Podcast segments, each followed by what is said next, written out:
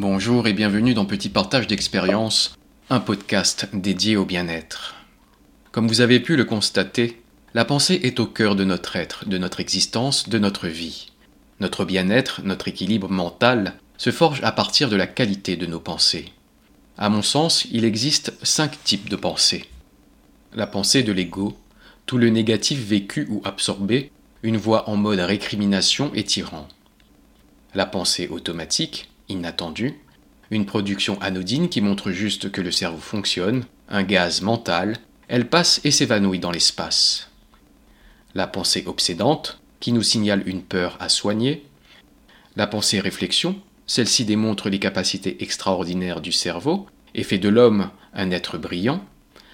La pensée affirmative, c'est une pensée sensible, vibrante, bienveillante et portée d'une belle intention. La formule je pense donc je suis se traduit en je pense donc j'existe. Exister ne demande pas d'effort particulier.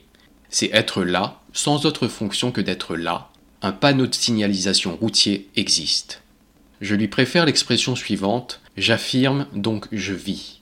On se libère de notre existence, je pense donc je suis, pour parvenir à vivre, j'affirme donc je vis, qui tend à soutenir notre être véritable, je m'aime et je m'accepte comme je suis, je m'approuve, je m'affirme et m'autorise à vivre ma vie. La pensée à l'origine. Cette pensée affirmative prend naissance dans le présent, l'ici et maintenant, un espace-temps refuge et à présent créateur. Si nous sommes à l'origine de ce qui nous arrive, à quel moment temporel avons-nous le plus de pouvoir? Au cours du moment présent, dans l'ici et maintenant, en toute conscience et intention, en toute vibration. Mais est-on seulement capable d'y croire? Votre ego ne joue-t-il pas les troubles faits à l'écoute de cette parole?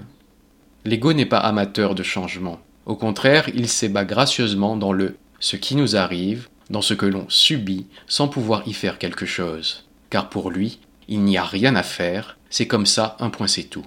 Le monde est dangereux et forcément contre lui. C'est un état d'esprit dépourvu de la notion de confiance. C'est pour cette raison qu'il est important de parvenir à l'apprivoiser.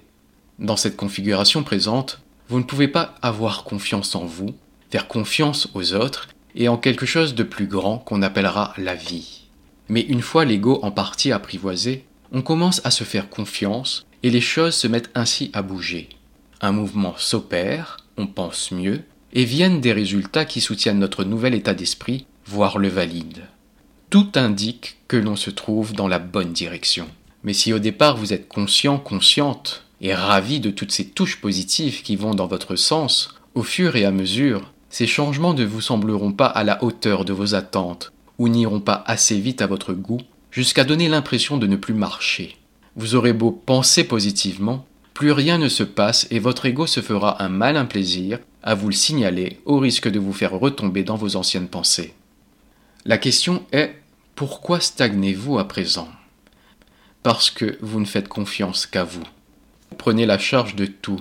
Vous pensez que vous seul êtes capable de vous faire avancer, ce qui en toute objectivité est une bonne approche, une base élémentaire. Mais dans les faits, vous n'êtes pas obligé de tout faire tout seul. Avec deux paires de mains, la vaisselle se fait plus vite.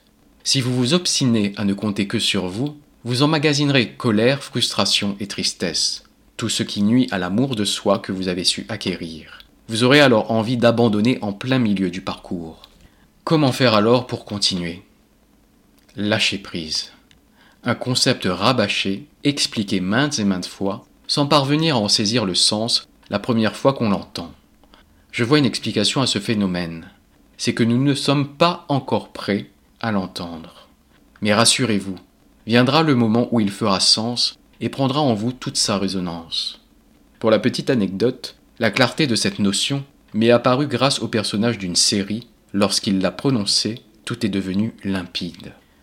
Lâcher prise, c'est accepter ce qui est, c'est rencontrer le présent et respecter toutes les énergies qui se sont matérialisées pour vous offrir le décor de votre existence, bientôt celui de votre vie.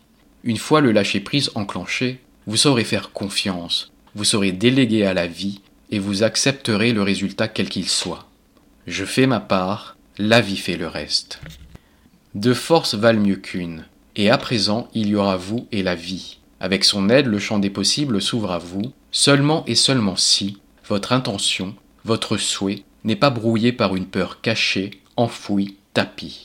Si cette nuance existe, votre pensée affirmative sera teintée d'un oui mais, une vibration qui résonne comme un non. Soyez clair, dissipez les peurs et leurs nuances en usant de l'EFT. Ne laissez pas ces interférences se mettre en travers de votre vie. Vous l'avez rêvé et vous pouvez l'obtenir. La vie est plus forte que vos doutes et vos peurs. Mais attention, parfois le résultat n'est pas celui qu'on espérait. Il prendra une forme différente, toutefois vous réaliserez que c'était exactement ce qu'il vous fallait. À ce stade de votre évolution, en acceptant le lâcher-prise et en vous remettant à la sagesse de la vie, vous obtiendrez ce qui est bon et juste pour vous, ce qui convient à votre être de la meilleure des façons possibles. Et comme vous serez déjà dans cette disposition, cela n'aura aucune importance. Vous ne serez ni déçu ni étonné, contrairement au discours que doit tenir votre ego en ce moment. Il ne s'agit pas d'un vice caché, mais bien de ce qui attendait que vous le trouviez. Réjouissez-vous, tout est et sera comme cela doit être dans votre intérêt, et peut-être celui de votre lignée. Merci d'avoir été présent. Je vous dis à bientôt pour un prochain petit partage d'expérience. Ces autres à notre origine, quand les mémoires transgénérationnelles s'en mêlent.